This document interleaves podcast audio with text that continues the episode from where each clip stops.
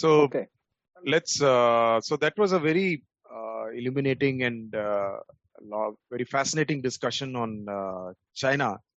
So to close out this uh, cycle uh, of discussion on civilization and civilizational continuity, um, I think we ought to, you know, kind of uh, speak a little bit more, uh, speak a little bit about Russia and their unique position in the order, the world order.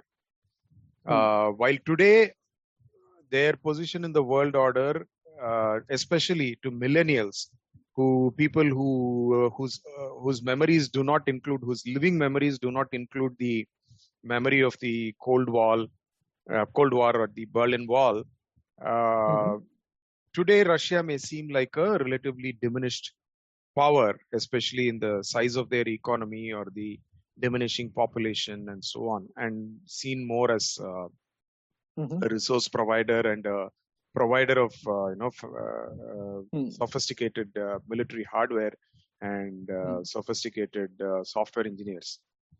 Mhm. But over the, especially in the last uh, 400 or so years, Russia has probably played a very important role in world history. Uh, and uh, given its unique position of being off the West and yet not off the West, uh, Right. in some sense. So, Right. as they say, you know, the old uh, saying is scratch a Russian and find a Tatar. And uh, and uh, so that is their uh, sense, and they seem to keep balancing between this European uh, sensitivity, sensibility and the Asiatic sensibility of the steppe. So, where do you see them, and where do you see their position vis-a-vis the mainstream Anglo-Saxon and Western Catholic civilization? Okay, so if uh, if you would permit me, I would take a longer arc that is going back to the genesis of the Russians and then come to the, our age. Uh, should we do it that way, or do you want to do it some other way? No, I would, I would uh, definitely, you know, uh, appreciate your perspective from a longer time frame kind of thing. So definitely, Okay. please do go ahead. So the first thing we should know from the ancient time is that the Russians are in a sense related to us. So uh, of the Indo-European groups, we have the Indo-Iranians and the next closest sister group to us are the Balts and the Slavs. So the Balts include the Lithuanians whom we discussed previously, and one of the Slavic groups are the Russians. Now, that ancient Slavic past, of that we have little to nothing, unfortunately. It would have been a great thing if something, even a little bit, had survived. I think it would have illuminated our own prehistory to a great degree. Now, there is something called the Book of Veles, which they claim is like a Russian Veda from the past, but uh, for most part, people believe it to be a fake, which has been uh, made in the last century or the century before that, inspired by the Hindu Veda. So the Book of Veles, we cannot place any trust in that. And so we have practically nothing of Russian prehistory, uh, apart from the genetic evidence which tells us that as a sister group of the Balts, they are in turn a sister group to us and the Iranians. And they sort of remain close to the old homeland of the Indo-Europeans and didn't move too much. And their organization, ironically, was due to impulses from the West. So if we look at the Indo-European branching, it's now fairly clear that Balto-Slavic plus Indo-Iranian is one higher order grouping.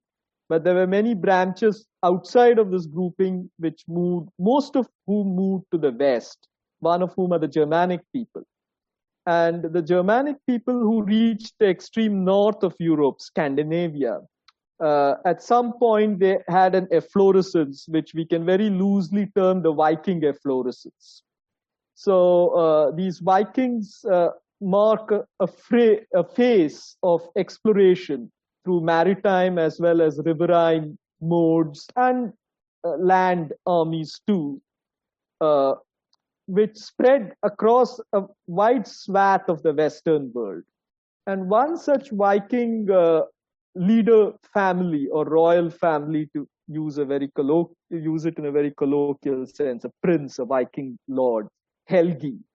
He seems to have organized uh, the first Khaganate of the Rus.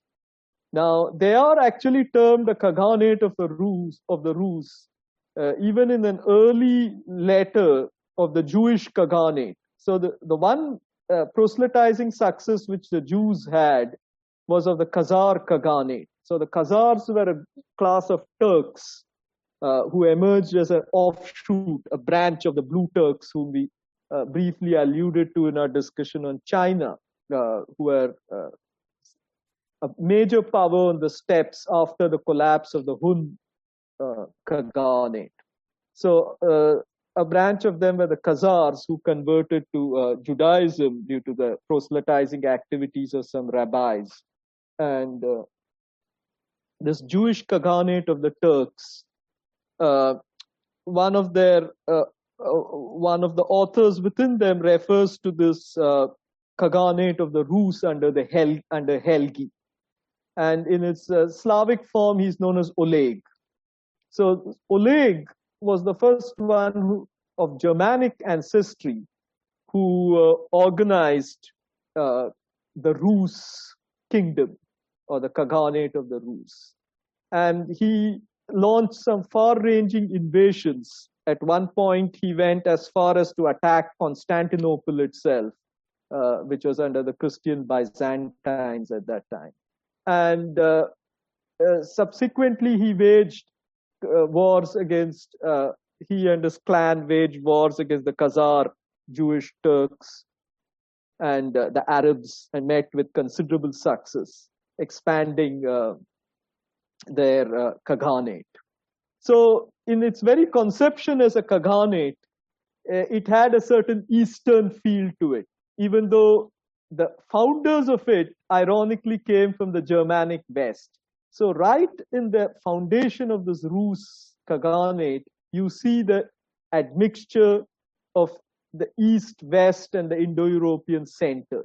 So in terms of the populace itself, the majority were the Slavic-speaking Russians, ancestors of the Russians. They were Slavs. The leadership came from the Germanic tribes of Scandinavia, Vikings like Helgi or Oleg and uh, in terms of the title and the general state organization, they were influenced by the Jewish Turks uh, of the Khazar Khaganate and other heathen Turks um, further south, east, uh, so on. So uh, you see this amalgamation.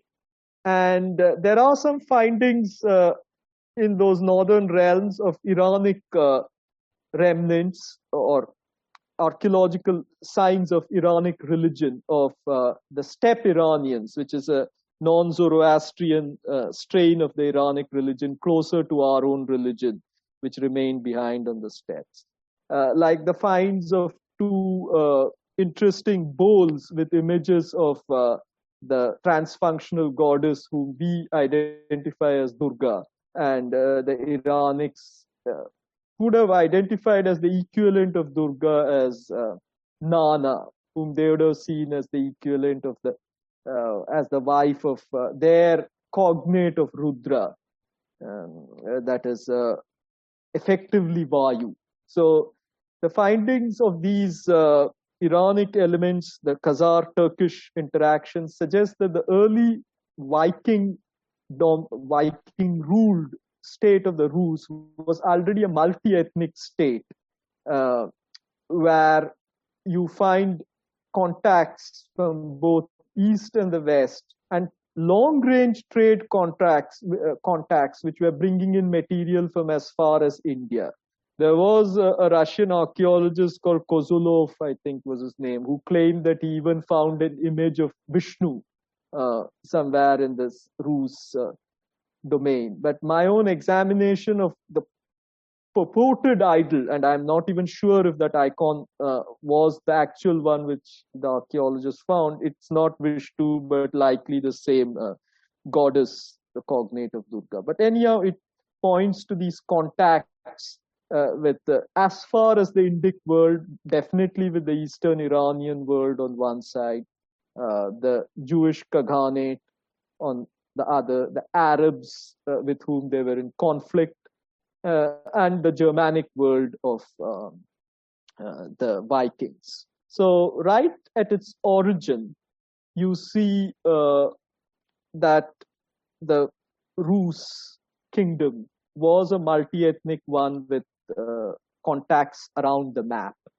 Subsequently, uh, they underwent a conversion in large part uh, due to the conversion of one of the queens. Uh, and this conversion was not per se to the Western strains of Christianity, but it was to the Byzantine strain, the same Byzantine force which Oleg had defeated. And the Byzantines had tried hard to fight him, even they tried to poison Oleg, but they failed in all those attempts. But their eventual success, ironically, came through this uh, mechanism of uh, conversion of the Rus. So the Rus now uh, post conversion, and it looks as though the conversion was uh, relatively superficial to begin with, and it uh, mainly uh, involved this Viking elite who converted to this uh, the Church of Byzantium, which was the Eastern Orthodox Church, and uh, that was uh, in itself uh, an important event.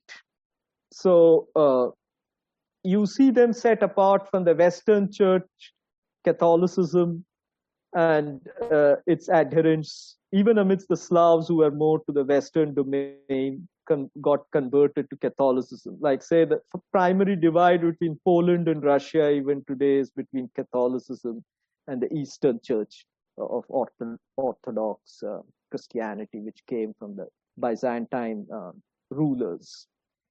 Uh, so, this conversion was definitely a very ugly affair, as all Christian conversions uh, necessarily are.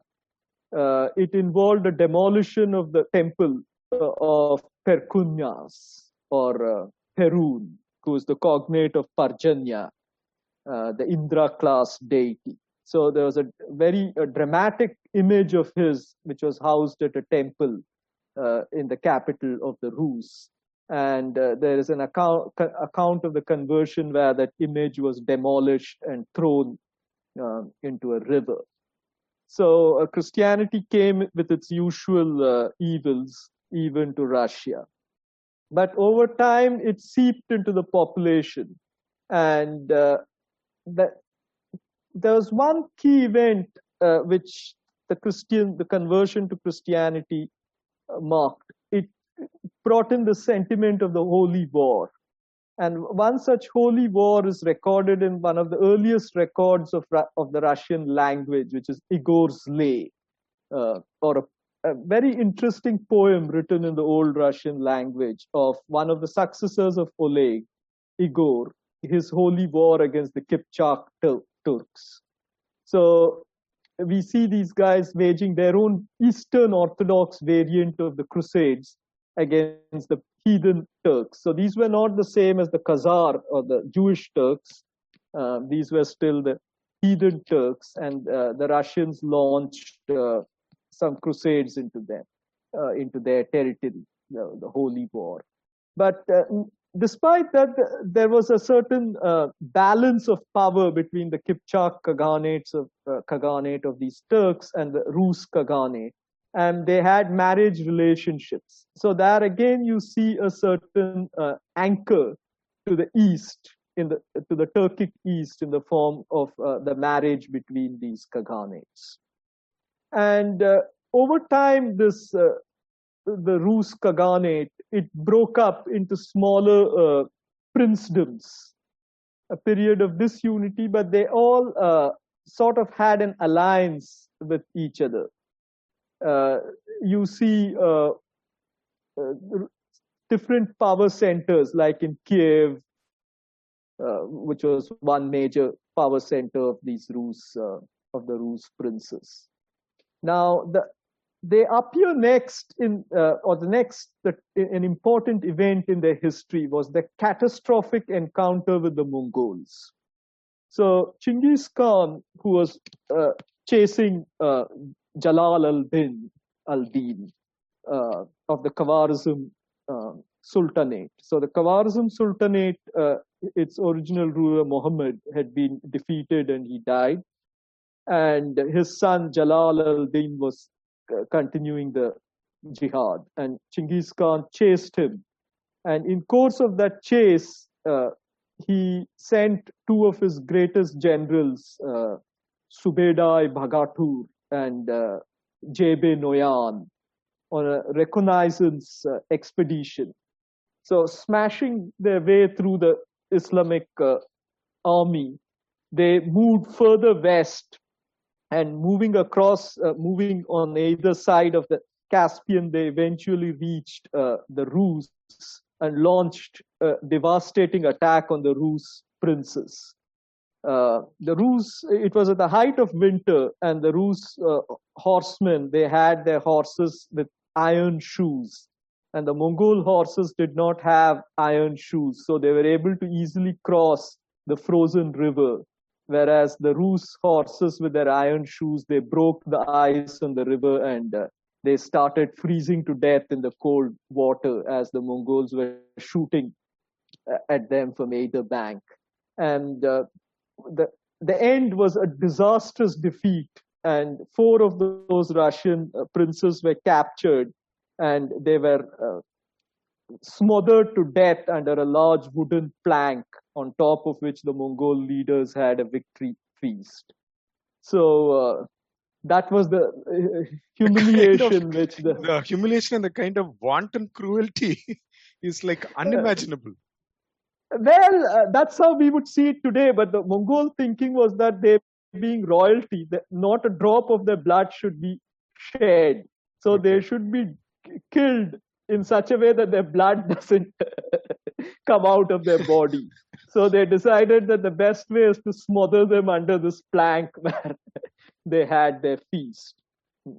So uh, the Mongol, uh, yeah. I will just interject here to hmm. show our viewers the hmm. scale of what was achieved in this uh, the great raid in a six year period you can see how they cut across the entire swath and uh, you know they hit the gates of vienna and then wrecked uh, you know they uh, in hungary and across eastern europe and the slavic lands they seem to have left a massive trail of violence and uh, you know uh, invasion and slaughter and so on in just these uh, four years.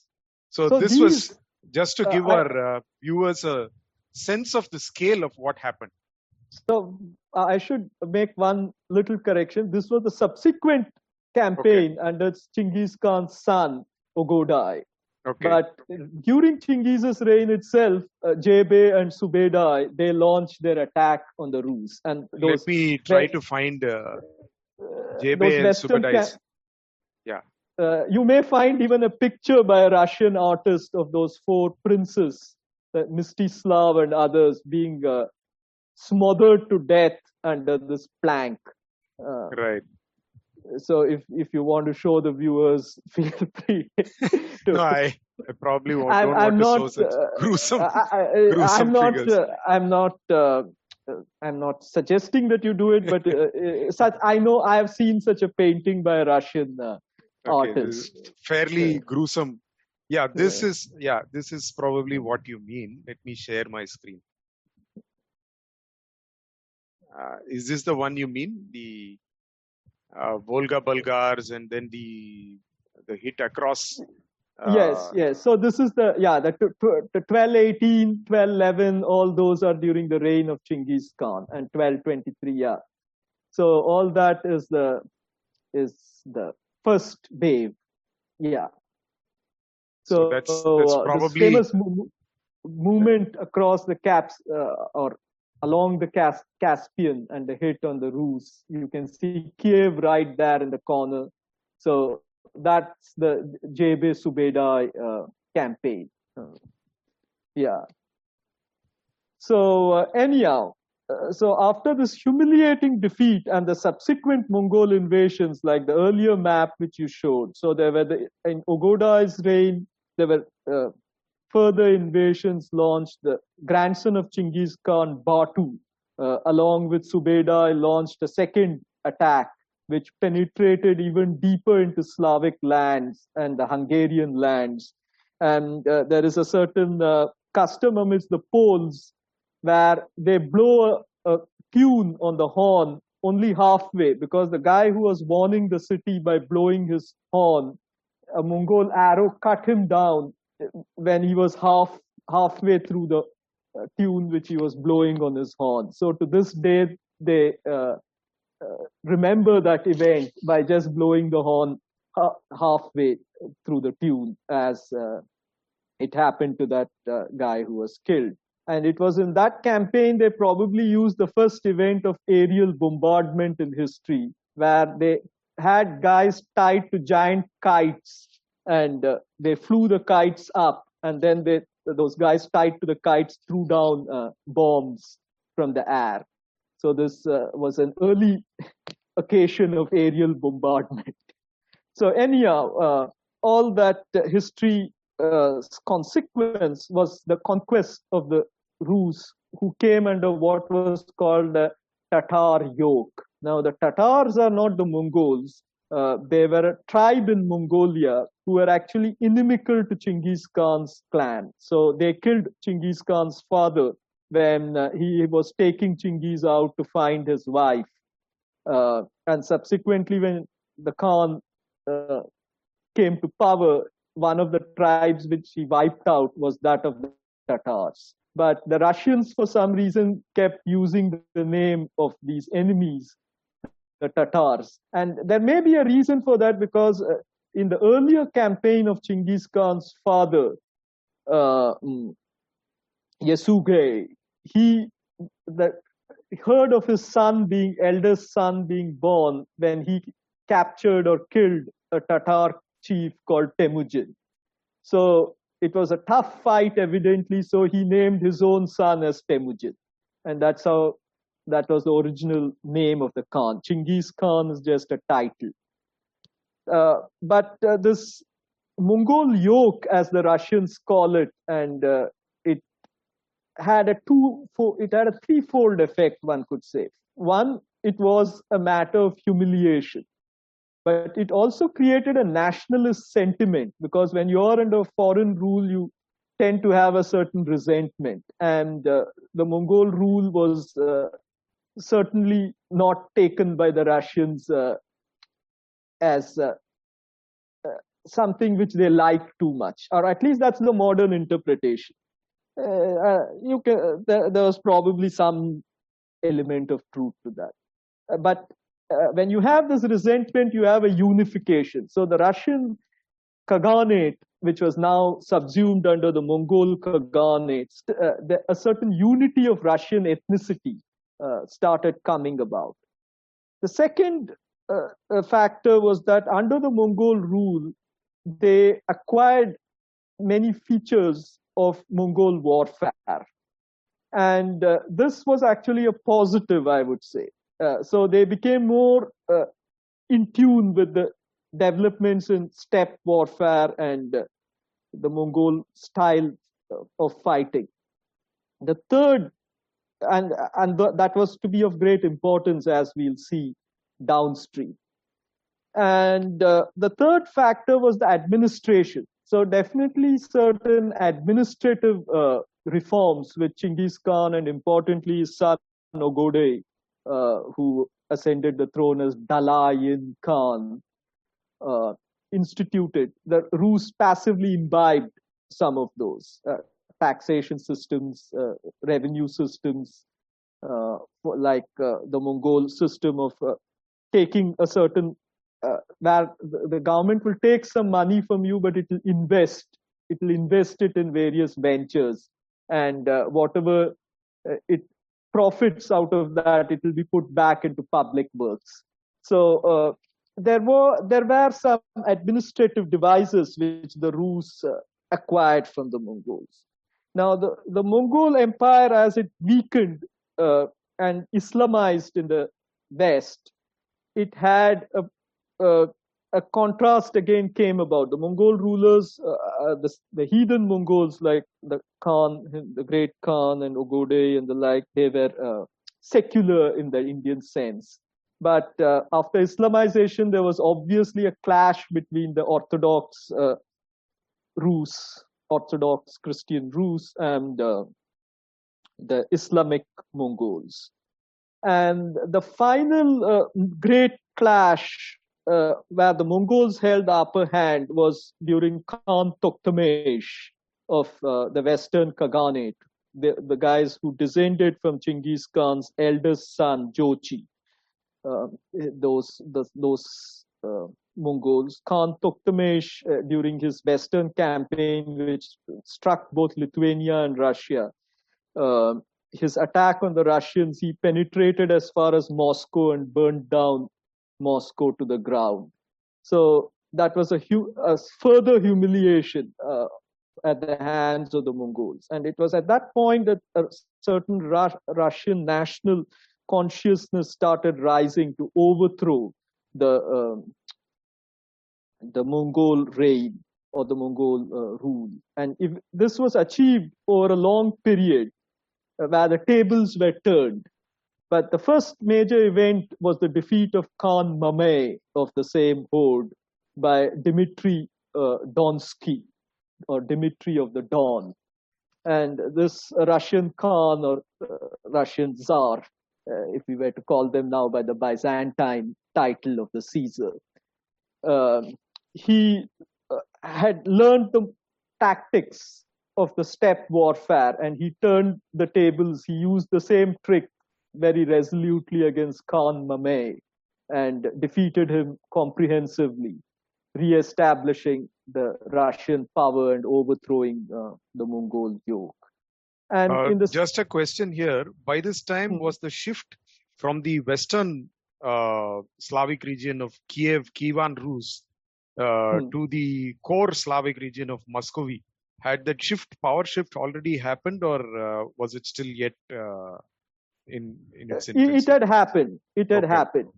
So uh, one point to note is that the burning down of Moscow, it uh, sort of uh, temporarily set that back uh, because Moscow was completely destroyed. But still, Moscow was uh, remembered as being the um center that they came back to it, and they were able to. Uh, uh, they re-established it after the um, destruction of Moscow. So And uh, during this Hmm. period of the Mongol, between the establishment of the Khaganate, uh, the Rus Khaganate of Rus, and the Hmm. Mongol invasions, there's roughly around 400, 450 years. Uh, how Mhm. did the ruling class change? Did the ruling class continue to be Germanic, Teutonic, or slash Viking in nature, or had it nativized and become uh, the ruling class had become, you know, mostly uh, Slavic with some co-opted uh, Russian characteristics. I mean, so definitely the. Slavis, the Slavicization uh, was continually increasing. So uh, over that period, it became increasingly Slavic. If uh, if that makes sense. Yes. So as you see the eastward movement, plus so Yeah. the by the time the uh, the uh, Genghis Khan time of Genghis Khan and the Mongol the Mongol slash Tatar yoke before the Tatar yoke started, the Yeah. the genesis of the modern Russian identity and the state, the Russian, uh, if I may call it the Rashtra, the Rus Rashtra had already been completed in terms of its core uh, holy, uh, holy geography centered around the Moscow, St. Petersburg region and the ruling class, which was a, a Slavic Orthodox Christian ruling class. So as I said, there was a fragmentation. So the orthodoxy came in the la- in the later part of the Viking leadership. Uh, after that, in the period of fragmentary, there were the dukes. Each of the rulers of the centers were termed uh, dukes. So there was the duchy of Mo- Mos- Muscovy. So that was one center. Now there was similarly one at Ryazan, there was one in uh, Kiev. But once the Kiev, uh, the Kievan uh, Rus disintegrated under the Mongol assault, and the principality of Moscow, the, the power started centering in it. Hmm. Uh, the shift started occurring in that direction. Now, it was not that uh, during this the period of when the Golden Horde, as the Jochid Khaganate was termed, was uh, in power, the Rus were totally out of control. There were periods where some of these duchies acquired their own uh, in their own they acquired a degree of independence, you could say, or they were feudatories with a degree of independence. But uh, the the pivotal event was this uh, battle under the leadership of uh, Dmitri of Moscow. Importantly, he was the Prince of Moscow. And uh, he smashed the Mongol army in 1380 uh, in uh, the, in the battlefield of Kulikovo. So for the Russians, it is like a Mahabharata-like event uh, for the founding of their nation. And uh, even in the Soviet period, you can see that they made uh, paintings of that pivotal event, uh, which are very anachronistic, of course, some of them which I have seen. Uh, but uh, they present it like a heroic battle between Khan Mamai and Dmitri, fighting like two heroes, like, say, a Mahabharata battle between two yodhas. So it was a very important event in the Russian consciousness of the overthrow of Mongol power and uh, the return of uh, of the Russian uh, uh power. Now, the the chronicle which describes it says that uh, Dmitri had fielded a very large army, but even modern historians feel that that might be an exaggeration. Like, I think if I, I may not be remembering the number precisely, but the Russians claim that they fielded an army of over 100,000. Uh, but uh, even if it were not, if it were not that much, uh, it might have been lesser than that, but perhaps something in that range, closer to that rather than much lesser. Uh, it gave the first hint of a Russian force which could amass a large amount of manpower, which was uh, quite unprecedented on their part uh, before that. And it was to foreshadow many events down to uh, times closer to our own, like World War II, uh, where this kind of consciousness was raised of the defense of Mother Russia as uh, they presented. So there's a lot of patina which has uh, quoted the original events of the Battle of Kulikovo. But uh, despite that, we may say that it was a very pivotal event in their uh, in their consciousness. Now, uh, I just want to interject here with a question. Mm-hmm. Uh, you know, okay, okay. Uh, now we are uh, now that you describe the Battle of Kulikovo and the struggle mm-hmm. between the Tatar or the uh, Turkic elements, the steppe the Turkic elements, the Mongols, the Mo- and the yeah, and the hmm. uh, Slavic Russians. See, much is made hmm. of a certain earlier event that happened, uh, especially hmm. in the 20th century. Much was made of the an earlier event that happened, which was the invasion of the Teutonic Knights and the defense of hmm. uh, Novgorod by Prince Alexander Nevsky. And mm-hmm. even today, the Mamayev Kurgan is such a is supposed to be some kind of hmm. uh, you know place of pilgrimage for Russians. Was it yeah. entirely myth making, or was it as pivotal and important a battle as is uh, spoken of? Uh, which one?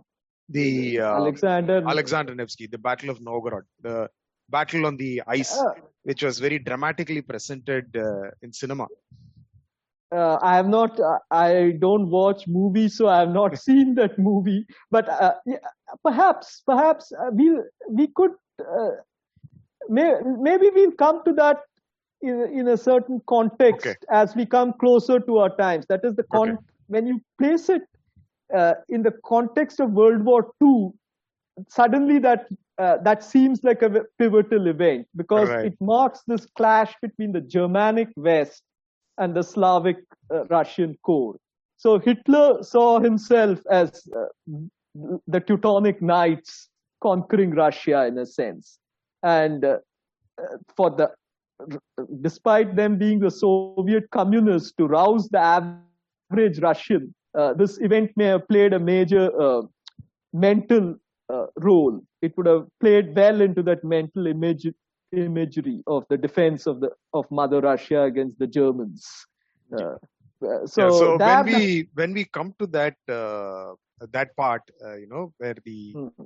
uh, of the clash between the Catholic West and uh, Russia, when we come to that part, I'd probably do a small uh, divergence to tell our uh, Hmm.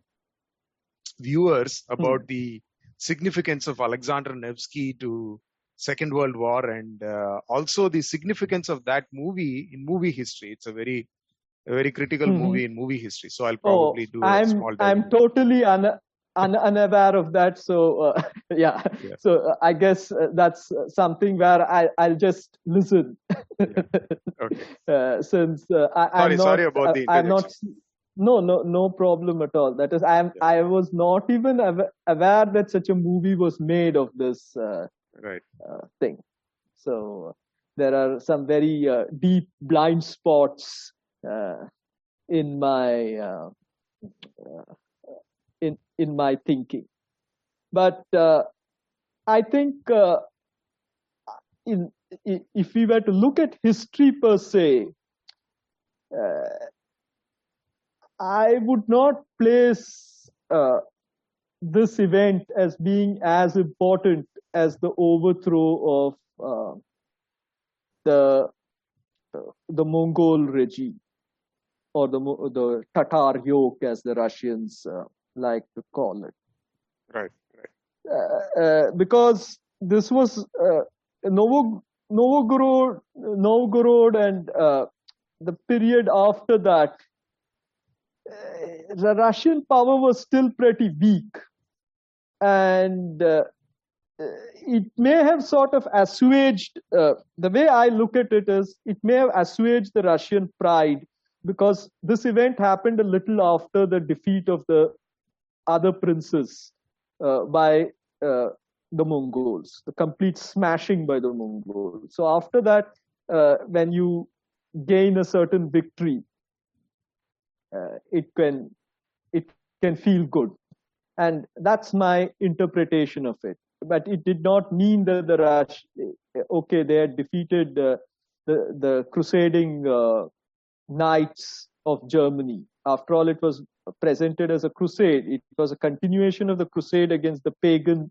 uh, Balts. These Teutonic knights were conducting a, uh, the Livonian crusade, if I remember right. And it was an extension of the Livonian crusade to Yes. attack the Rus. Yes. Uh, yes. So, uh, in that sense, uh, staving that off assuaged Russian pride. However, uh, it did not mean that the Russian, uh, the state was by any means an assured uh, phenomenon or its even its survival was in question because like Khan Tokhtamysh's attack and burning down of Moscow meant that they could come under a Tatar yoke uh, again.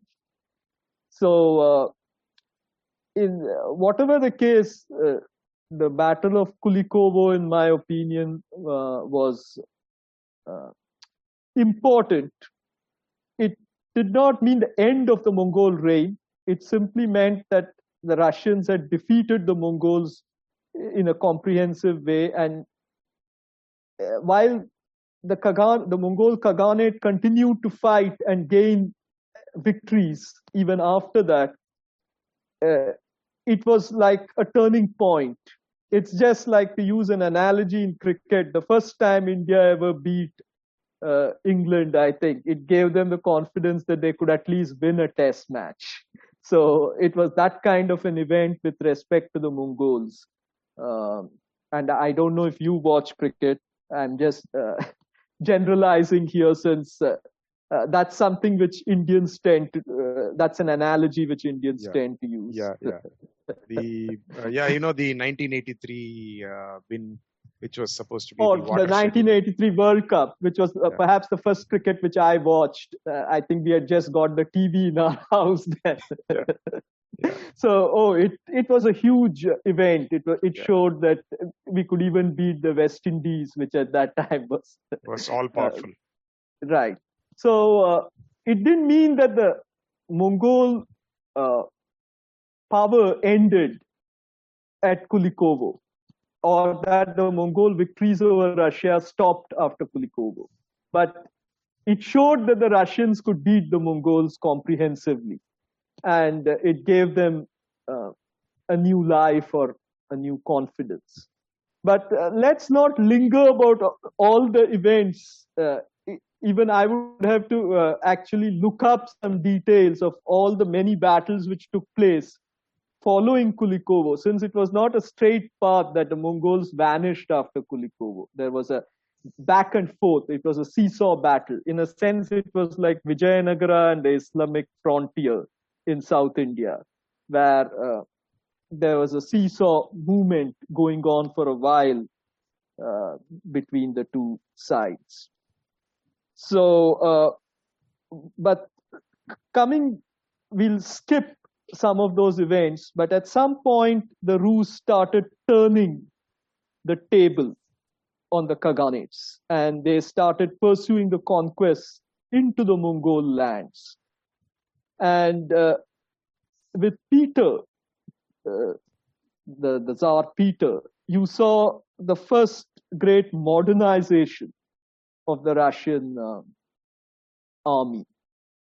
And uh, this, uh, until that point, you could see them as being more or less a steppe power.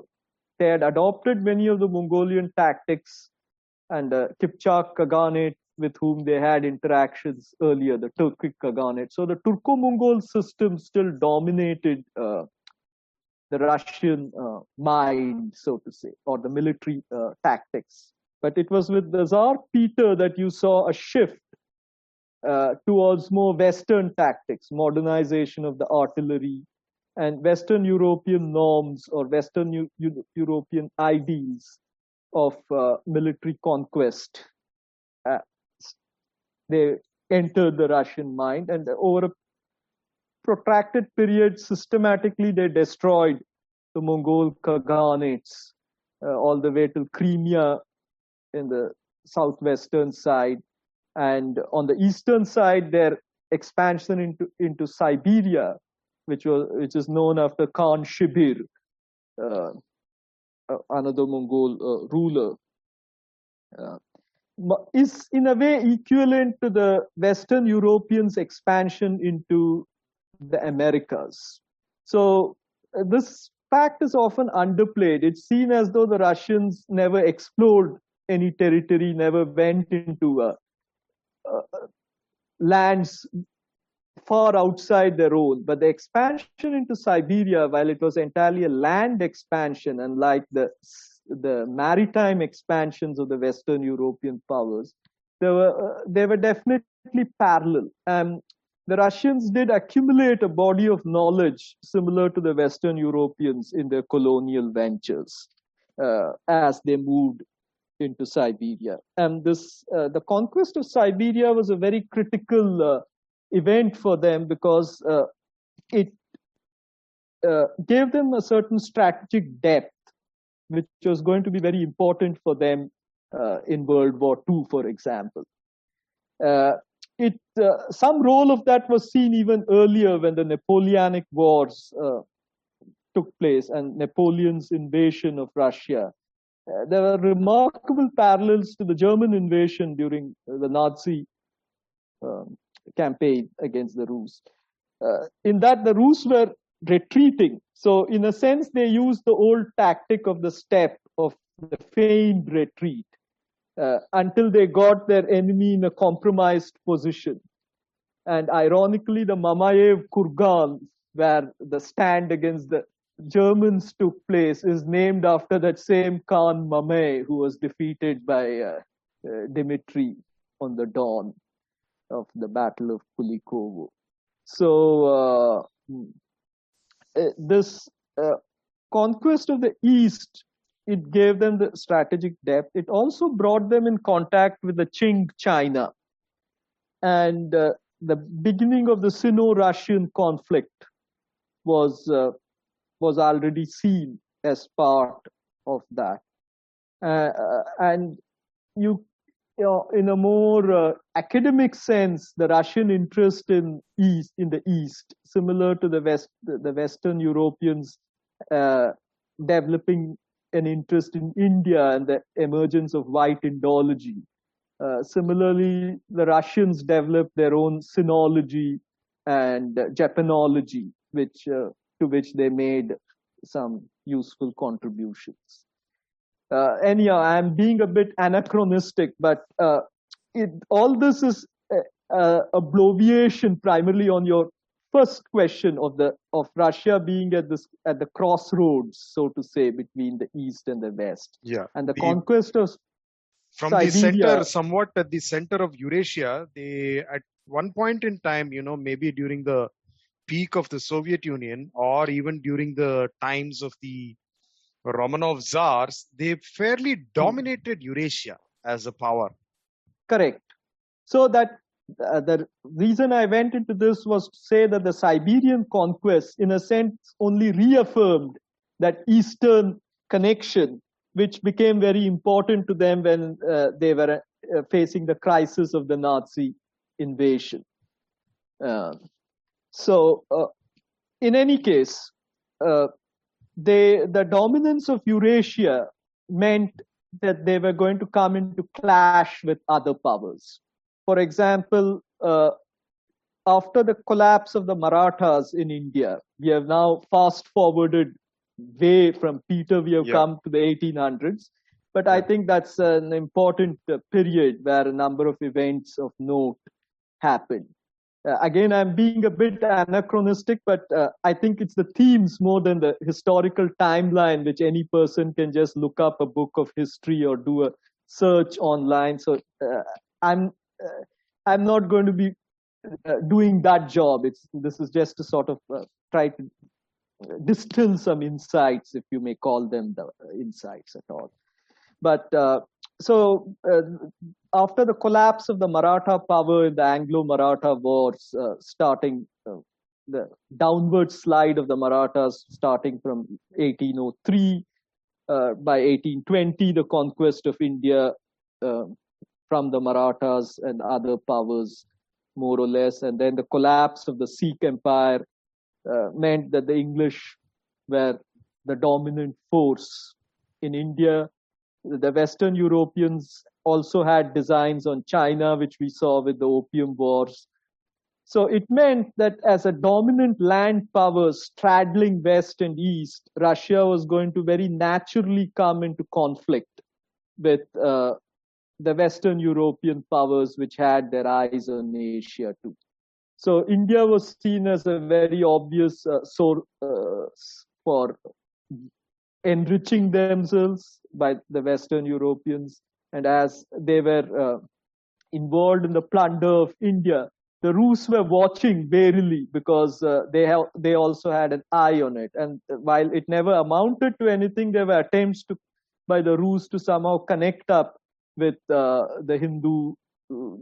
Uh, the Hindu, I would call them Hindu, but the somewhat secular minded Hindu fight back in 1857. It would have been a very interesting thing if uh, we did connect with the Rus in that period, but uh, nothing came up to that, even though the Rus sent some exploratory emissaries. And then there was the so called Great Game, where uh, the English sent explorers, including a Kashmirian Brahmana um, with Younghusband, into Central Asia. And this was directly uh, infringing on the Russian domain. So the Great Game was a clash between the uh, English who had occupied India and the Rus who were expanding uh, southwards, um, conquering the former uh, Turk and Mongolic uh, lands. Now, a very important event at this point uh, and this is how I interpret history, that was the clash within Christianity. So I see that the Russians saw themselves uh, as they were conquering these territories as the force within Christianity. They saw themselves as the leaders of the Christian world. And this was in a direct clash with uh, the two centers of the West, Catholicism and the the rebellion, the counter religion against Catholicism that is Protestantism. Uh, and one of their uh, foci for both these powers was none other than Jerusalem, the root of all Abrahamisms.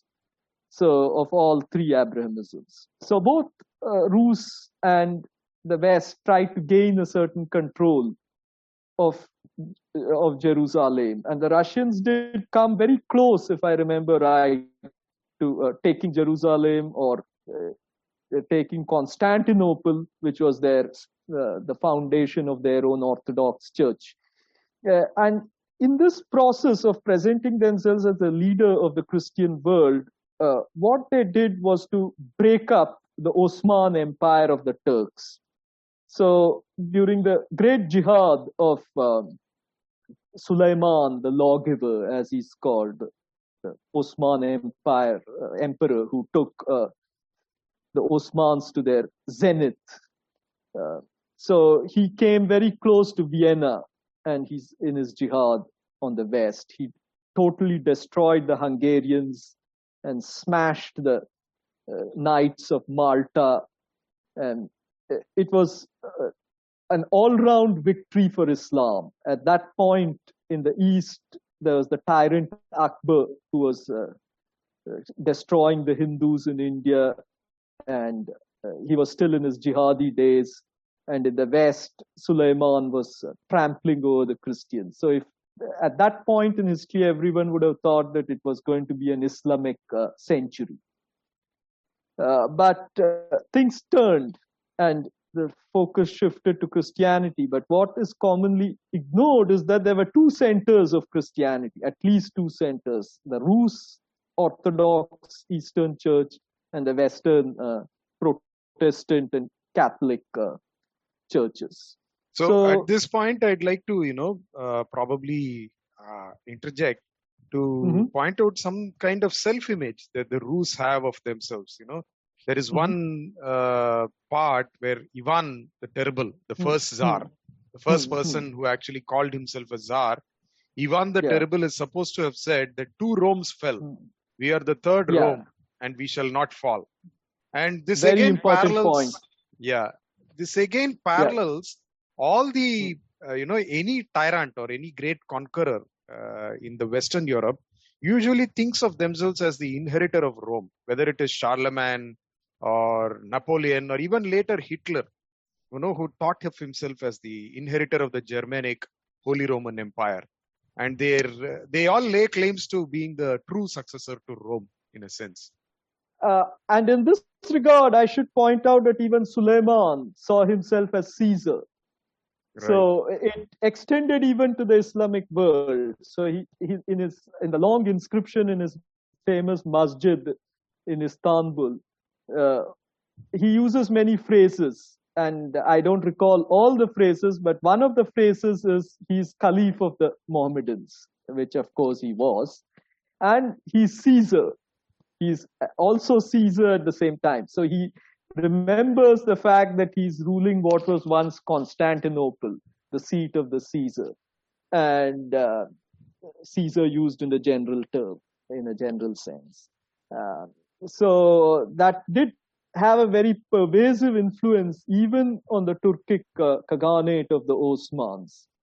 And he calls himself other things, like he says he's like the shadow of Allah on the earth. He's like uh, Jesus in his piety or something like that. So he appropriates both the Christian and the Islamic uh, side, and also the old Turkic. He calls himself the Great Khagan in a Turkic, uh, Turkic or Mongolic uh, fashion.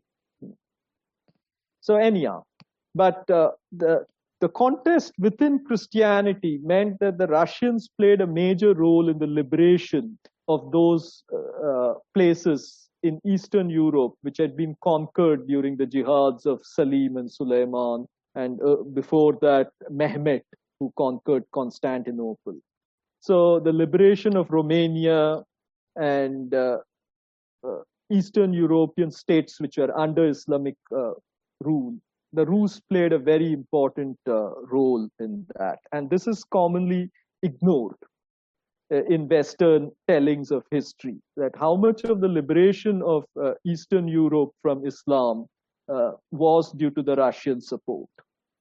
And in this period, there was something which happened, which in a sense extended an old trope uh, Suleiman himself had sent, uh, at the height of his power, emissaries to France and Britain, and they had, on paper, become his allies. So, Western Europe, the two Western European powers, France and England, uh, were now allied with Suleiman, a Turkic power. And he was in war with the Rus on to a degree, but at that point, the Rus were not his primary focus by any means. But Eastern Europeans like Hungarians and uh, even the uh, Germans, like uh, the Germanic people in, in Vienna, uh, uh, the Poles. So all these were uh, enemies of the Turks, the Osman Turks. So this interesting alliance, which you see starting right at that period, meant that there was an Islamo Christian alliance of the extreme Western Christian side and the Islamic Caliphate uh, in the center. And that was pitted against Eastern Europeans and it extended to the Russians uh, over time.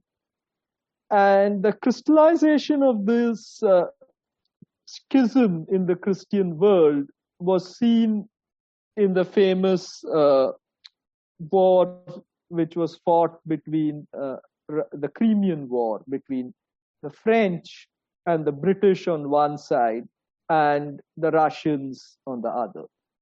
So uh, the Russians put up a very resolute defense uh, of their cities. For example, Sevastopol, which was completely destroyed by the uh, British-French uh, alliance. But who? What was the cause of this war? The cause of this war was the Russian conflict with the Turks. So the Turkish uh, navy uh, fell into the hands. They were all moored in one place, and the Russians saw an opportunity to take hold, smash the Osman navy. And they launched a surprised attack on it and sunk all their ships.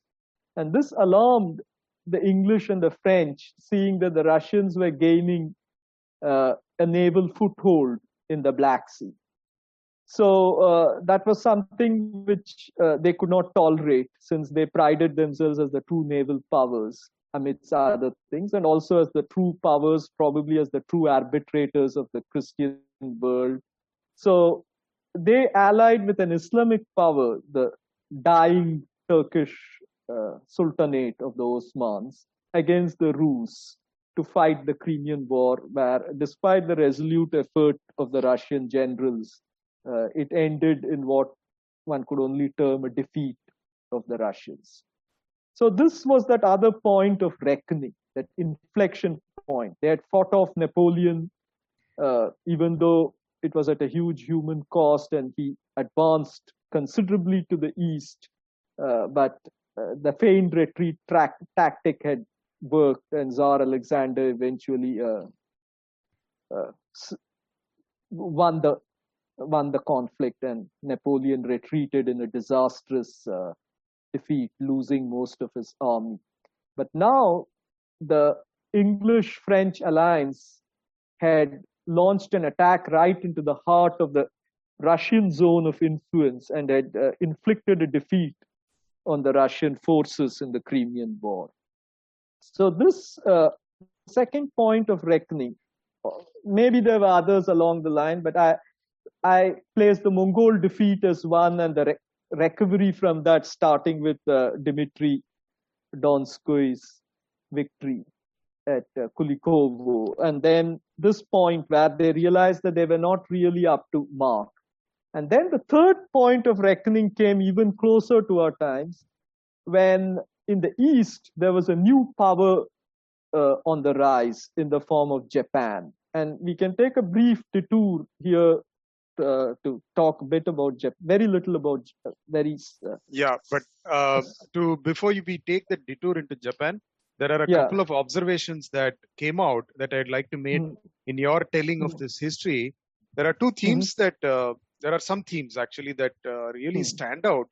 One of Mhm. that is that how the Western Catholic West, how Russia has always had uh, aspiration to hmm, have a warm water entry through the Black Sea into the Mediterranean, and how Yes. for a very long time Western Catholic Europe has thwarted that ambition by an alliance with the Asia Minor power, which is the Turkic, uh, uh, the Turkey, which is the Ottoman Turkey.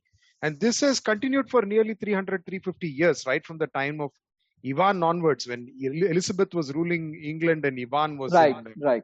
Russia to again the start of the Victorian age, uh, when just before the Victorian age, when again this uh, uh, need was thwarted, and again Yes. during the Second World War period, the First World War, and then the Second World War, and even today, when always Even there today, yes. the Russian advance into Crimea and therefore consolidation and an entry into the Mediterranean is constantly thwarted through a partner. And one probably thinks that the, the real you know value for Turkey, the value that Turkey holds in the Western scheme of things is as this uh, leverage point against Russia or this choke point against Russia. Absolutely. Now, uh, uh, one just I'll one point I'll say, not to contradict you, but I should just stress on it that it's a Catholic come Protestant. Right. It is these two are in conflict with themselves, but when it comes to Russia, the counter counter religion of Protestantism and the older Catholic strain, they ally against the Orthodox, who are seen as nearly heathen with respect to uh, their uh, heresy or or it, they are seen as a heresy with respect to the, uh, the Catholic Protestant combined. Now, the Orthodox harbor a similar feeling. It's a mutual Abrahamistic antagonism between them. Now, one important point to note in this is uh, the modern state of Israel and its uh, predecessors, the Jews, uh, who played an important role in the Osman Empire. So uh, there were some Jewish uh, advisors to the Osman sultans, and uh, one of them had uh, lent some money and done some business with uh, the French, and the French did not pay him back for the financial services this Jewish uh, official of the Osmans had offered to the French uh, ruler. And so he was able to uh, call upon the Osman Sultan to punish the French severely. And so the Osmans attacked the French ships when they came to Egypt and confiscated all their goods uh, as a punishment. Yeah, and probably the Jewish um, advisor of the Sultan and financial backer of the French, he got back his uh, his investment through this confiscation. Uh, so uh, the the presence of a Jewish state or a Jewish uh, power within the Osman domain is not something completely unexpected. It was already in place even in the Osman period, and uh, one could see the modern Israel as some kind of an extension of uh, the role played by the Jewish advisors to some of the sultans uh, of the Osman Empire. That's just a, a little uh, aside in this. Um, Yeah, so we can go back to the main theme that you were exploring, which is that of the um, uh, the uh, Japanese encounter in 1905. Yes, right. So Japan is an interesting case. Uh, very I Japan is a topic in itself, but uh, it's not uh, my specialty, and it's sort of peripheral to the history which we are talking about right now, except for this clash with uh, Russia and the events which follow. Uh, so one point to note is that they early on acquired this legalistic philosophy from China, and that was a very central event in the foundation of their own consciousness.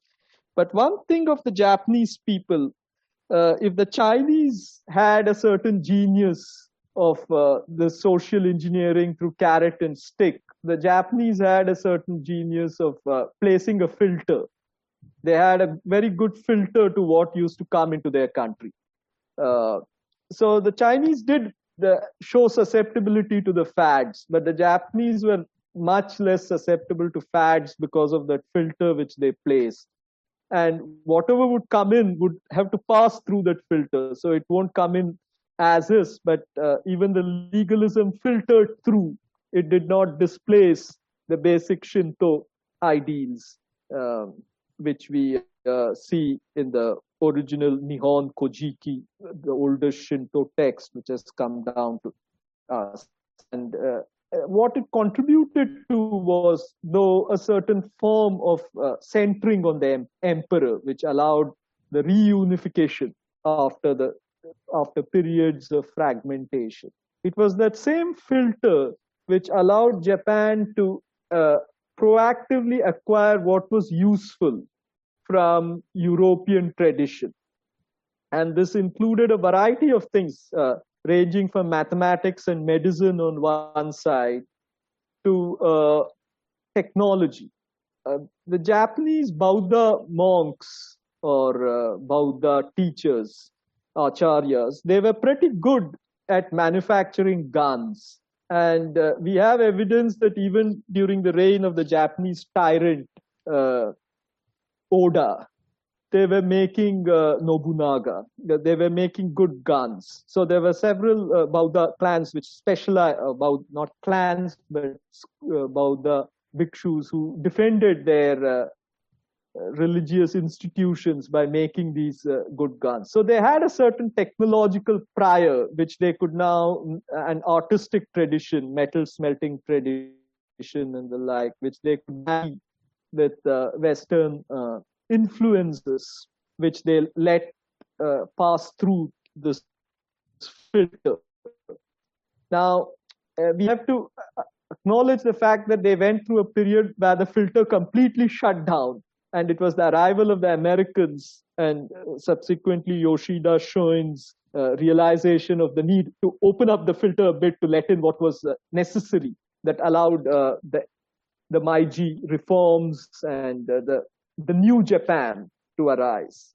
So uh, this unique uh, combination of uh, circumstance, just like England has a very unique combination of circumstance, Japan also has its uh, very unique combination of circumstance, allowed it to develop a remarkable uh, military force it was always a good military power. We had seen how during the Ming period, uh, they inflicted a crushing defeat on the Koreans, and they even had an audacious plan under Hideyoshi to conquer Beijing itself from the Ming. While they did not achieve that, they were still able to put uh, several hundred thousand men uh, to war and ship them across the Sea of Japan and hit Korea really hard, despite the Ming backing their Korean uh, allies. So they had a, a, strong tradition of uh, military expeditionary uh, activity, which now combined with this uh, with the new Japan post the Meiji uh, Reformation, made them an unexpected power. And when they correctly gamed that when the Western Europeans were uh, subjugating China. Unlike India, which the British conquered, uh, the next target, China, was not conquered by occupation per se, because there was a conflict between all the Western European powers and Russia uh, that as to who would take China. So they realized that if the Brits took China just like they took India, they would be, in a sense, uh, the world conquerors, unprecedented world conquerors. So the other Western European powers and Russia and America too now arranged, that is USA, arranged that uh, no one Mlecha power would dominate China, but it would instead be cut up like a cake uh, amidst all of them, and they would all have a combined influence on China. Japan correctly saw this as a grave threat uh, on its uh, flank, and it saw that the Qing were declining. They had already been weakened by all these jihads and rebellions, which we discussed earlier. So they uh, attacked the Qing and conquered some territory there. So the Japanese sort of forced themselves on the table with the Western powers, and now they, the Western powers had to concede a role for Japan in this suppressed or the subjugated China. And having gained a place at the table, Russia uh, became the next target because uh, there were Russian ambitions, uh, which obviously affected uh, the Japanese sphere of influence, like that uh, of Sakhalin. Yeah, their their uh, aspirations are they still haven't seem to have let go of their aspirations, which is the Kamchatka Peninsula, the Kuril Islands, or Sakhalin. Yes, especially. Right, and uh, in the past it was a Japanese territory which which now has been conquered by the Russians after World War II. But the clash was inevitable. So the modernized uh, Japanese army defeated the Russians to uh, enforce or to secure their flank. And uh, this was again a moment of reckoning. Despite the chemical weapons which uh, Dmitry Mendeleev, the inventor of the periodic table, uh, made for the Russians, it was a disastrous defeat. And uh, the Russians were exposed in many ways. They this uh, warm water port, which you mentioned, was one major factor. They sailed all the way around Africa to reach uh, the eastern coast uh, adjacent to Japan. And uh, in that long and slow movement, they lost the strategic initiative and uh, were completely outclassed in the naval conflict with Japan. So this uh, I would say this was the third point of reckoning when the Rus realized that they had to, that is, it was again humiliating. In many ways, for them, it seemed like the Mongol defeat. It was a defeat by an Asiatic power, especially given that at this point they saw themselves more as a Christian Western power.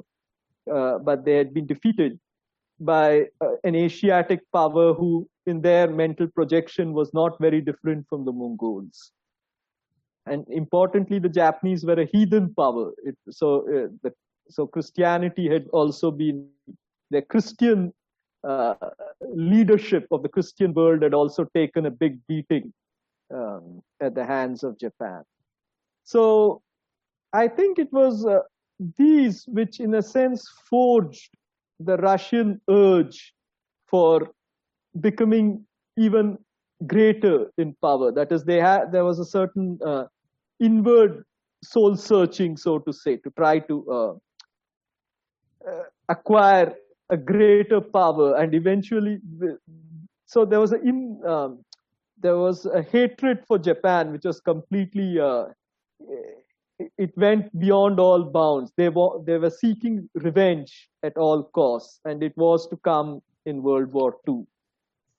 Uh, so a combination of these events uh, were to shape Russia, but the dramatic event of the revolution happened uh, shortly after these events.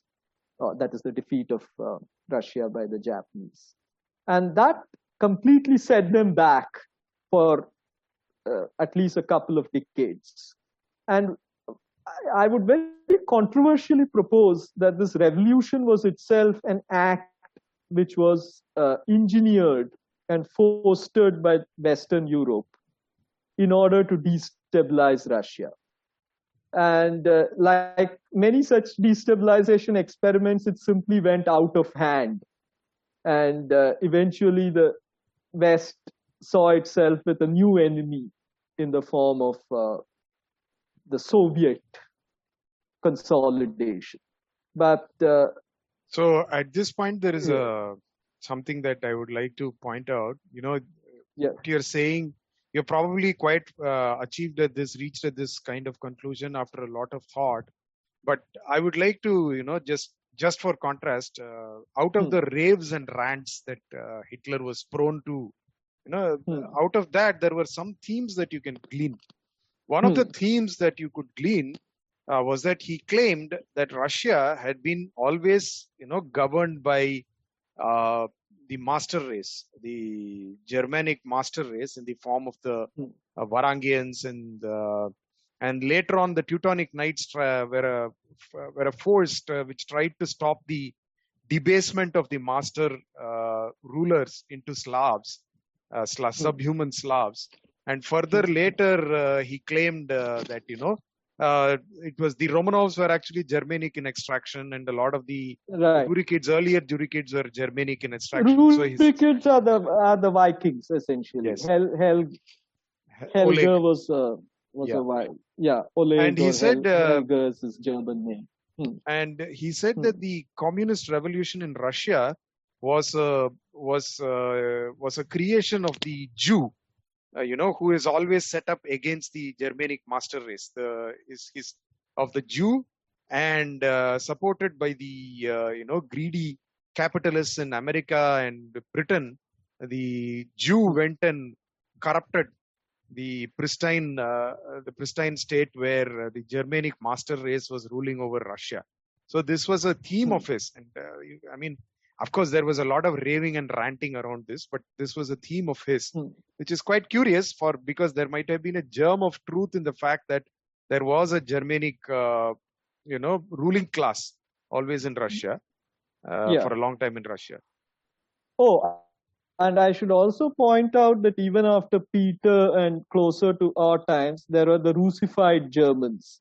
Uh, Yeah. There are some famous uh, Russian poets. Uh, I'm not an expert on Russian literature in the uh, non-technical sense, so uh, I'll just state that I, I'm not recalling his name, uh, but uh, one of our friends, one of my friends on Twitter, maybe she doesn't want to be named in any public forum, had written a good article on Russian literature, and uh, people can look them up uh, uh, if you if they want Sure, to. sure. So one of the the uh, um, uh, I can convey that to you after we are done if Sure, you want sure, to link, sure, uh, and I could link it once you put put up this uh, this uh, discussion. So there were Russian generals uh, who were actually Russified Germans, and these are not Rurikids or uh, old Germanic uh, settlers in Russia. These are more who came from Germany, Russia. Others, like the great mathematician Leonhard Euler, who's of Germanic ancestry, uh, he was patronized by the Russians in uh, St. Petersburg. And, uh, well, no, I think he was in Königsberg. I'm mi- missing. That is, they are the same, but I'm not clear exactly where he lived in Russia, but I believe it was in in Königsberg at yeah, even during uh, the Tsar times, I believe they used to hire all these German, uh, uh, uh, you know, generals uh, to come and teach Russia about Russian armies, about modern, the what was then modern war techniques. Uh, Clausewitz Oh, was absol- supposed to have been contracted for the Russians at some point in time, even. Absolutely. The, and it went the other way too. The unification of Germany under Bismarck and the emergence of the German state was definitely supported by the Russians. And uh, this can be seen as a symbiosis because there was a German elite in Russia. There were ties with the Russian royalty. Uh, so them paying back uh, by assisting and aiding the uh, unification of Germany uh, under Bismarck, Otto von Bismarck, um, was something which should be kept in mind. That that, that is Hitler's characterization of it is an essentialism. That is, it's a one-sided essentialism where uh, he presents it as uh, the, the, the super Germans and the Untermensch Russians.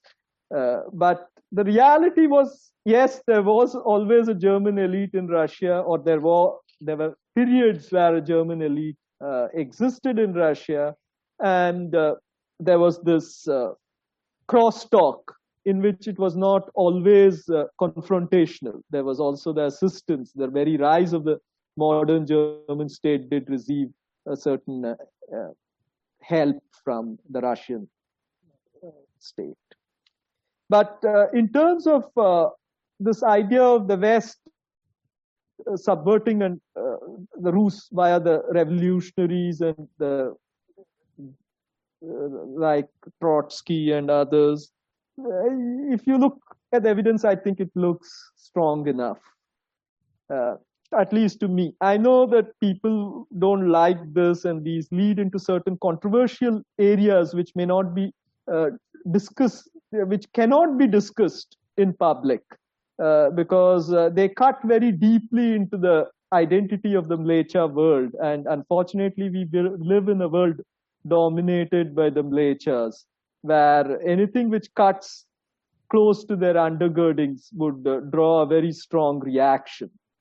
Uh, yes, and them. a lot of uh, and a lot of you know uh, heartburn uh, because uh, oh yeah, you know the worst thing that you could do to a mlecha is to you know you know kind of you can say all kinds of rotten things about their civilization to their face but if you know undergird certain uh, things that they hold to be cert- self-evident. Uh, right. if you undercut it they there is a very strong reaction. Oh absolutely. And uh, there are certain things which uh, cannot be discussed in public unfortunately. Uh, unless we have a hindu with, uh, where we all can live under an aryan rule the, something simply cannot be discussed.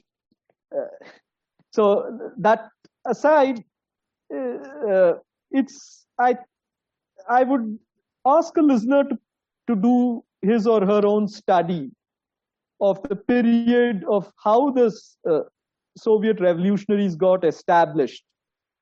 And uh, in a way, I even see such a hand in the French Revolution that uh, the English and perhaps some German, Germanic uh, principalities played a role in fostering the French Revolution to weaken the French uh, and to destabilize the French power. So, uh, likewise, the Russian Revolution definitely was uh, fostered by the Western powers to destabilize Russia. And uh, a whole class of such movements can be seen the covert operations conducted by the West against other nations. Uh, they all have uh, their roots in these kinds of movements, like those which were and continue to be directed against Russia.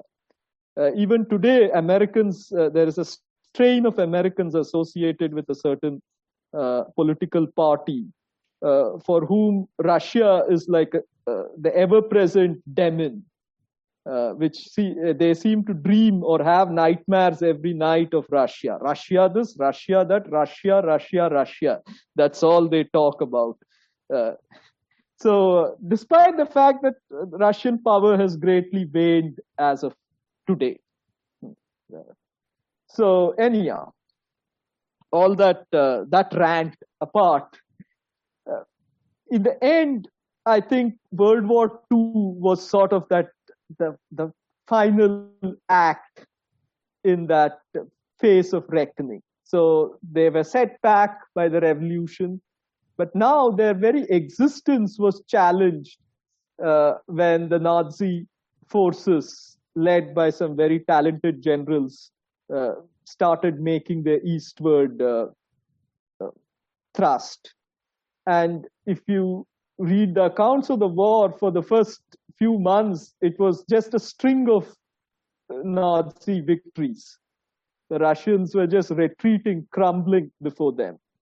And it was then that that turning point, like at Stalingrad, uh, the recall of Zhukov amidst other things, and then uh, the turning point at Stalingrad. It was truly uh, something which aroused the Russian spirit uh, in a way which only few nations have gone through. Uh, it was at an enormous human cost. I don't think any other country has taken that kind of uh, death in a war. And it came out victorious at the end of it, despite all those losses. So it, it is something which, even for a neutral, I don't have a dog in this race, German or Russian. They're both equally distant to me. But one cannot, uh, when one looks at accounts of the Russian defense, uh, even I cannot fail to be moved that there was something very deep in the in their spirit of uh, how they uh, fi- finally uh, drove back the Germans and went all the way to conquer uh, Germany or part of Germany. So it it was that it was a moment in in which nations are made, so to say, uh, I, and very few nations are made through such a such a moment. Like Hindus have not gone through such a thing, and I think that reflects uh, in our shortcomings too. Uh, after 1857, we never had a moment of reckoning. And it could come to us in the future, but I, I don't know if we would uh, come out like the Rus. Unfortunately, these are events which uh, involve a huge human cost. So Yeah, at this sorry. point, probably I'll go back to one of the things that we discussed earlier, and probably the significance, uh, you know, the significance of uh, cinema and the visual medium in the 20th century, 20th century politics.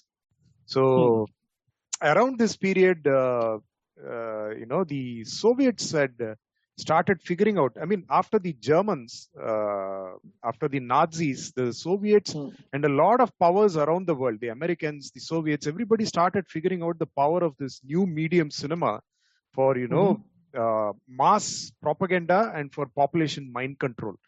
So Stalin really put a lot of money into it. Uh, he he got Eisenstein. Uh, you know, uh, even before Eisenstein had made movie like Battleship Potemkin, which was uh, any again a very critical uh, movie in movie history. He got him to Mhm. make a movie around the defense of Novgorod by uh, Alexander Nevsky. And there, uh, how he showed it was like he showed the German Teutonic Knights invading, and he made them wear, you know, clothes and helmets, which were somewhat reminiscent of the First World War German helmets. Uh, uh, and uh, they had them invade Russia, and they had a young prince, Alexander Nevsky, who stood up and defended the Orthodox faith and defended Mother Russia. It's uh, i mean uh, it's now it's anachronistic and all of the technology is all dated if you see it today. But at that time it has must have been a really moving spectacle for any russian and what really caught the russian imagination was the concept of not communism or stalin or anything stalin or the soviet elite is nowhere to be seen even alluded to in this picture it is the Mhm. church it is uh, and russia which is shown mother russia which is in the form of the Hmm. steppe and the earth. Uh, so that is what comes through in this movie. And Stalin had it made by one of the greatest movie makers of the 20th century, Eisenstein.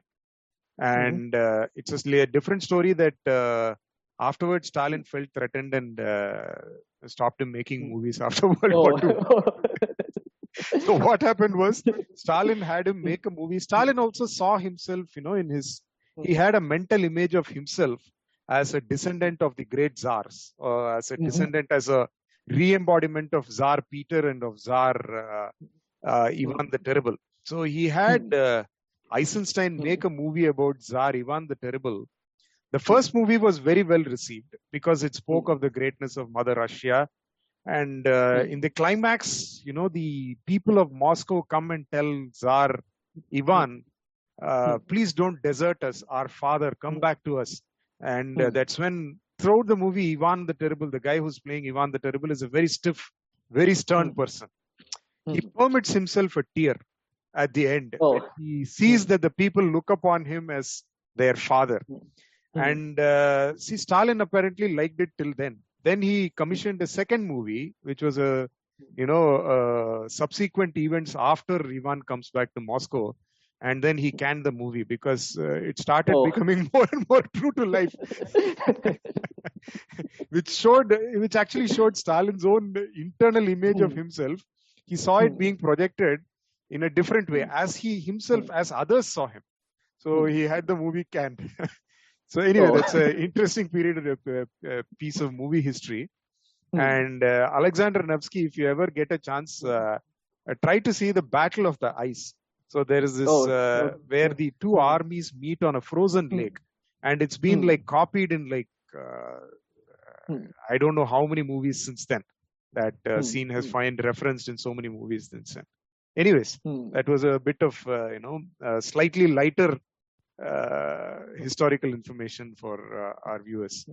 Please go ahead. interesting interesting no no problem yeah so i think we can conclude uh, the russian chapter so to say so after world war ii this uh, the rallying effect of theirs was what uh, spurred them or projected them into the superpower status. And uh, a sideshow for in most western tellings of history but a very important thing in my opinion was the assault on the japanese. And this was uh, something which they were waiting for. Uh, there were some incidents in the interim where they had shown uh, there were uh, the, the battle in manchuria where they defeated the imperial japanese forces uh, before the encounter of world war ii um, but uh, it, it show it's a, it didn't really mean that they had gained back their pride. It was a uh, interim state where they at least proved themselves that they could defeat the Japanese. But uh, once they had cleared the Germans on the western flank, Stalin concentrated his whole force to smash the Japanese in Manchuria. And it was a brutal campaign. I think over a million Japanese were killed in that assault.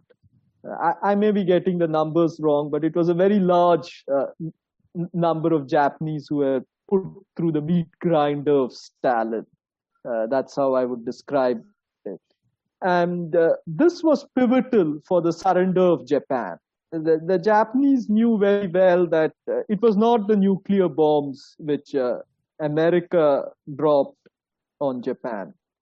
But uh, it was this assault of Stalin, and uh, there was, I think, a raw ethnic hatred on the Russian side, at least, and uh, there was a deep sense of needing to revenge, uh, needing to get revenge for that old defeat of theirs in the Tsarist period, in the last days of the Tsarist period, and the combination of this, uh, along with a flagging Japan, meant it was a bloodbath. And if the Russians had their way, they would have definitely killed the emperor and imposed a rather brutal yoke on Japan. And it was the fear of that. It, was they were between the devil and the deep sea, literally. And I think they thought they should surrender to the devil instead.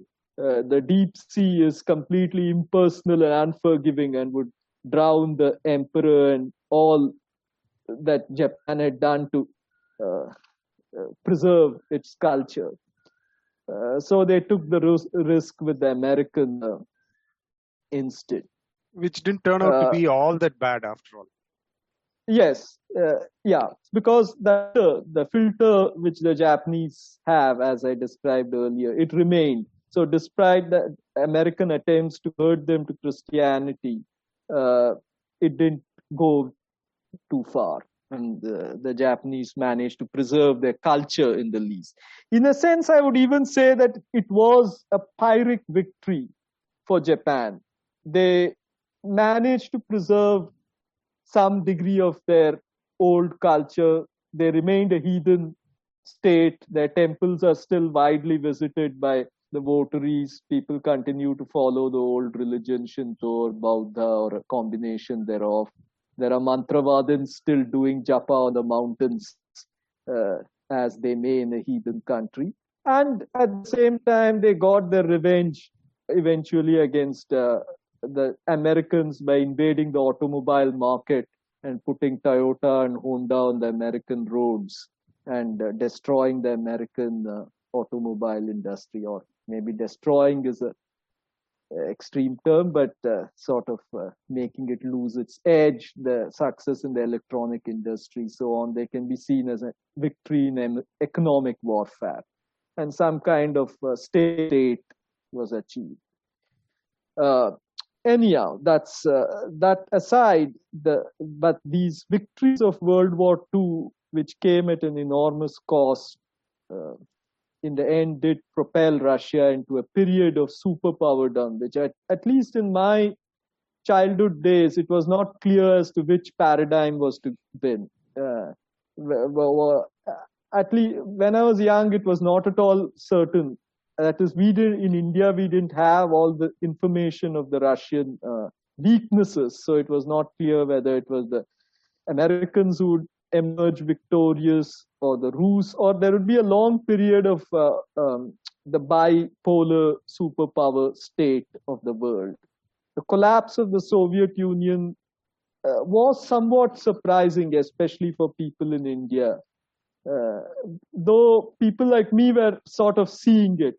I don't want to boast here, but I had already got a hint that this was not a stable system. And uh, the roots of that decay go pretty deep. It ultimately lies in the in the fact that the Soviet system had many cracks, and perhaps in the long run it was not going to compete with uh, a resource-rich America, even though Russia had its own resources. But in terms of intellectual uh, power, for example, the Eastern European Jews and the German Jews who went to America could found an intellectual culture and give them the bomb. Uh, there were Jews involved in the making of the Russian bomb too, but uh, it was never able to become that kind of a center which would attract uh, intellectual capital from all over the world, which might uh, make a difference. Uh, that was one factor you could see. It still remained an ethnic Russian power. And since then, it has been all downhill, unless uh, and you see some inward-looking movements like the Vissarion movement. Yes. You may have uh, this peculiar, which is centered yeah. on the, a peculiar personality of a guy who calls himself the Vissarion, which is who lives uh, in a secluded place, uh, and it's a pro-fertility movement. So yeah. it could be that it's such kinds of pro-fertility movements which eventually uh, come to dominate. But a Russian revival definitely is not on the cards anytime soon. That said, I think Putin has done something very clever to insulate the Russian economy. Uh, he has learned the hard way after multiple Western sanctions and uh, Western interference with the Russian economy to try to pull it down. He has uh, created a bunch of steps which has essentially made Russia quite energy independent and uh, economically uh, walled off. So, in a sense, they are like the pre Meiji Japan. They are in that inward phase of being walled off.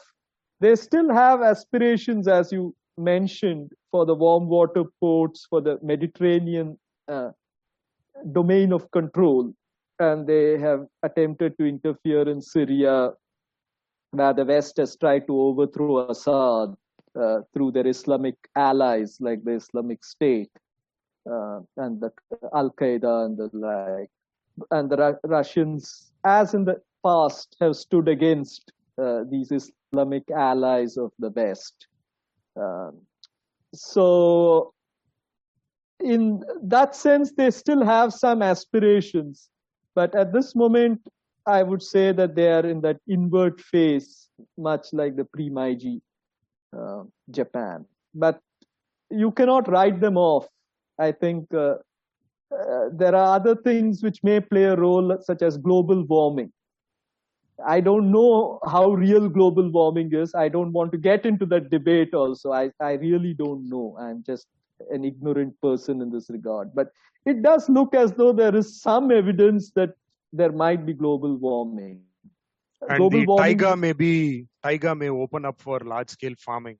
You mean? Right. So yeah, yeah. So global warming is bad for India, but good for Russia.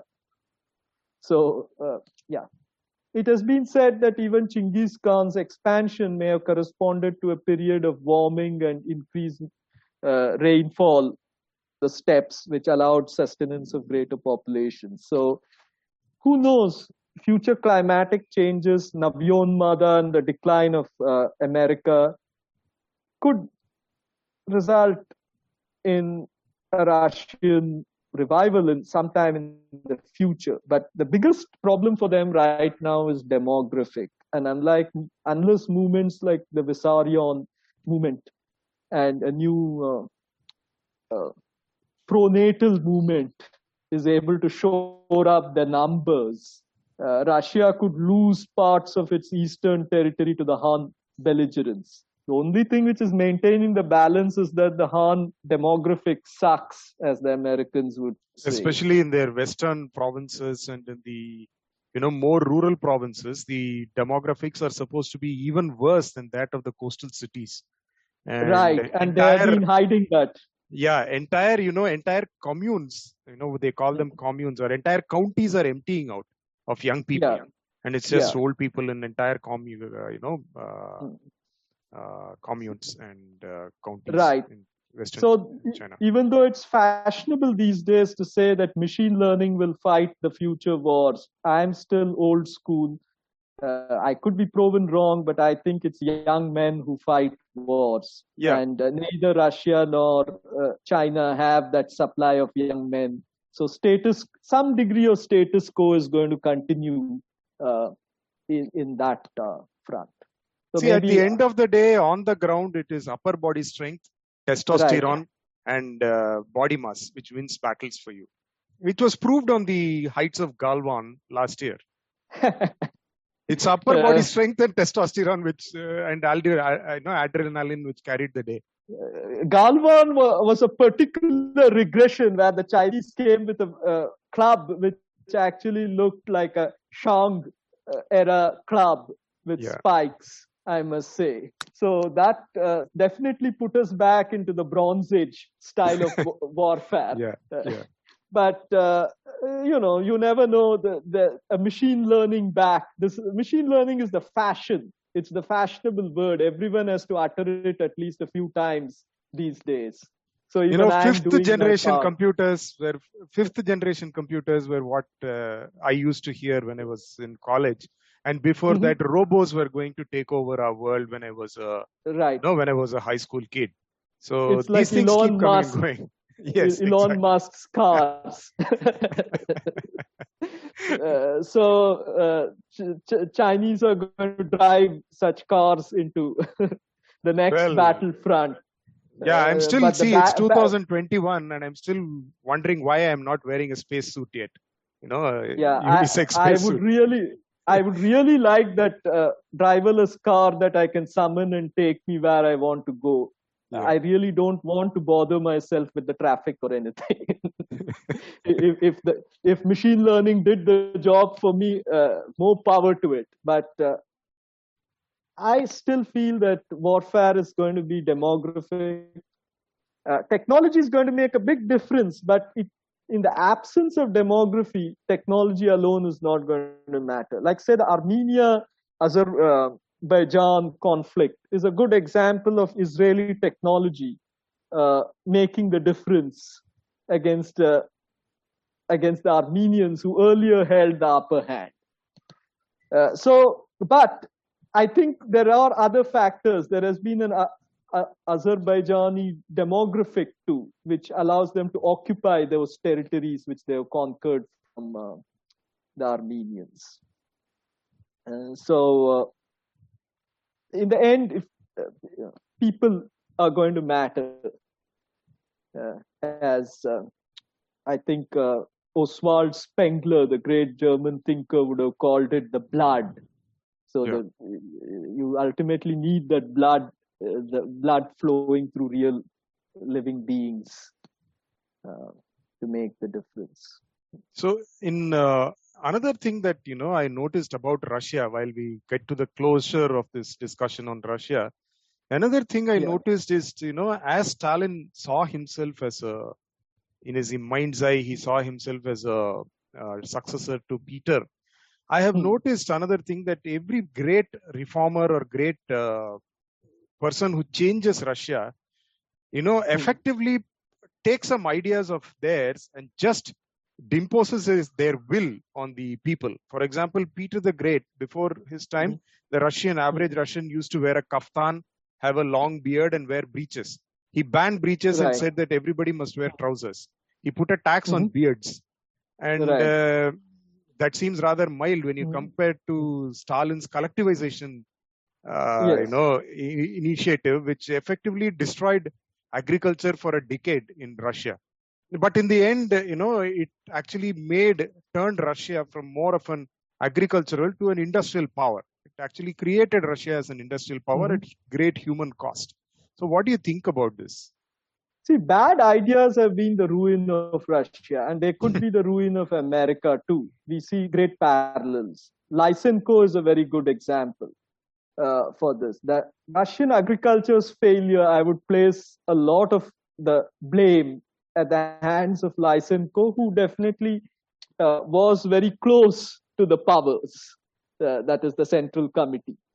Uh, Lysenko had some ridiculous ideas of biology uh, vernalization, uh, uh, Lysenkoian vernalization, where he thought, just like the communist idea of people were fungible and there are no differences between people, they are all the same, and you can make a farmer into a computer programmer, uh, so on, without any thought of uh, the innate aptitude, so on. Uh, likewise, he thought plants could be made to grow in frost, frosty conditions uh, by just making them uh, bear sprout in the in the icy conditions, and you would have a wheat crop in uh, in the cold conditions, and so on. So this awful biology of Lysenko uh, led to a catastrophic failure of their agriculture and uh, enormous human cost. Uh, the problem was the socialist thinkers were so invested in it that they could not even see uh, that this nonsense is going to result in uh, in a disaster. The same thing you saw in China with Mao. Uh, he had a program to kill all sparrows. Yeah, kill And, uh, sparrows and uh, have you know people's backyards. They used to have miniature steel plants to produce steel. Yeah, yeah, that was even more. that Ridiculous. for style of industrialization was, yeah, uh, uh, was uh, perhaps it, it was a regression even before the Neolithic, though there was no steel then to make. Uh, after all, our whole metallurgical technology comes from traditions where there was centralized, huge uh, metal production centers, like amidst our own ancestors uh, of the Indo-European uh, lineage of our ancestry. Uh, perhaps even the Harappan lineage, I know less of whether they did so or not. But anyhow, that's a different thing. But this kind the when bad ideas take root, they can have disastrous consequences, especially when you're when you have the blinders of a system like socialism. So the big problem was socialism was not agile enough to see that a bad biology like that of Lysenko could translate shortly into uh, into millions of human deaths. Uh, and uh, like same with Mao and the sparrow killing uh, uh, now uh, in America, you see that happening today. The same anti-biological sentiment of Navyonmada and uh, the denial of biology uh, at even in medical schools. Uh, you don't have women, but you have chest feeding people, and so on. So uh, it can hit uh, the US in the near future. I don't know how it's going to go, but it's quite a possibility. Uh, and India hence uh, should learn the lesson, though I must say Hindus can uh, can be slow at learning lessons from the past. Uh, that uh, these things can happen. That once you commit to bad ideas, the leadership once it commits to bad ideas, uh, there is a certain tendency not to see the flaw, the flaws of it. They would simply tell you that it has not been implemented the right way. And once you do it the right way, you will see the great benefits come out of it. Now, in the case of Russia's success, I would attribute it to a small band of visionary people, like uh, the guys behind the nuclear program, Right. uh, who right. got that Lenin medal many times over, I think. So there were some people who, uh, extraordinary scientists in their midst, who were able to uh, reverse engineer the bomb for them. Then the early computerization, the adoption of computer technology in the Soviet Union was a remarkable story in itself. They saw very early on that to manage their vast resources and uh, uh, to administer the country, it would be important to have a degree of computational automation or automation, sorry, um, which meant that you have to have a, invest in computer technology, including uh, connected computers, though it didn't become the internet as in America, but the concept of connecting them and the like. So the Russian effort into computerization also uh, was to hold them in good stead in the future. The importance of uh, the use of uh, space technology for uh, weather forecasting and the like. Uh, so realized its importance early, even if it was due to competition with the US. Uh, they also realized its uh, the intrinsic uh, importance of that thing. Uh, while some of the space exploring the man in space and all that was for show, but the Yes, yes. technology behind it for forecasting, uh, weather forecasting and prospecting through satellite imagery, all those were uh, the was in spite of communism or in spite of socialism rather than due to socialism. It was due to those few visionary uh, uh, thinkers. in a the- sense, we could say the same thing for uh, many Indian space, the Indian space program or the Indian nuclear Yes. program, or uh, even the even these, you know, for for the you know the much reviled IT code coolies.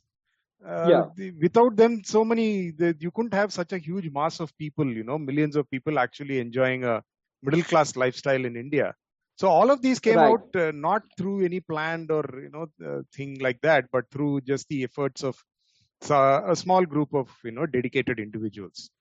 Yes. So the Panchavarshiya Yojanas of Jawaharlal Nehru, they did very little. And uh, it was the individuals, the individual entrepreneurs, the individual thinkers who uh, either within a government uh, framework like for ISRO, or as you said, the um, code coolies to be very derogatory, uh, setting up their shop which was due to individual entrepreneurs. I think individuals matter in the end. Institutions help to nurture what the individual set up, and that's what the United States was very good at until its recent Navyonmada crisis. Uh, and even the places where such innovation happened, like uh, in the tech sector, have now been colonized uh, by the new religion. So, yeah. So that's a fascinating walkthrough of history, and I'm sure I've really taken up a lot of your time and your energy on a weekend. Uh, Oh no problem. sure- Since it's on a weekend, it's okay. Yeah, it's uh, yeah, it's okay. Um, Yeah. uh, well, thanks for hearing me ramble. Yes, I hope you have not been. Uh, Oh no, it was a really fascinating discussion, and I'm sure uh, our discerning viewers will definitely uh, have much to learn from this uh, from this episode, as we have had from our previous two episodes. So oh, if if the feedback was positive, that's good. Uh, the feedback has been very good. The feedback has oh, been that's very good, good. to know. Though I have my uh, share of haters, but uh, you know, I don't. yeah. I, I, don't care. Uh, yeah. You're doing something good if people hate you. yeah. So we've had uh, our own share of brickbats, but I would very gladly welcome any positive, positive, not just positive, any constructive feedback on what we do here at Indic today. If there's any uh, constructive feedback to help us make ourselves better, I would be very glad to take that. I don't like the abuse, but I ignore the abuse. So go ahead and abuse all you like for all you people who are going to abuse us out there. We just ignore you. Yeah. Yeah. Okay. Thank you very much, so, Manas Tarangini, for no this problem. Uh, amount of time you've taken for us. Thank you very much again and no hope to see you again on Indic Today podcast. Namaste. Sure, sure. We can have some other topics down the line some other day. Yeah. Yeah. yeah. Thank you. Okay. Okay. Good night or good day. Yeah. Yeah. Yeah. yeah. Bye. nice day. Bye.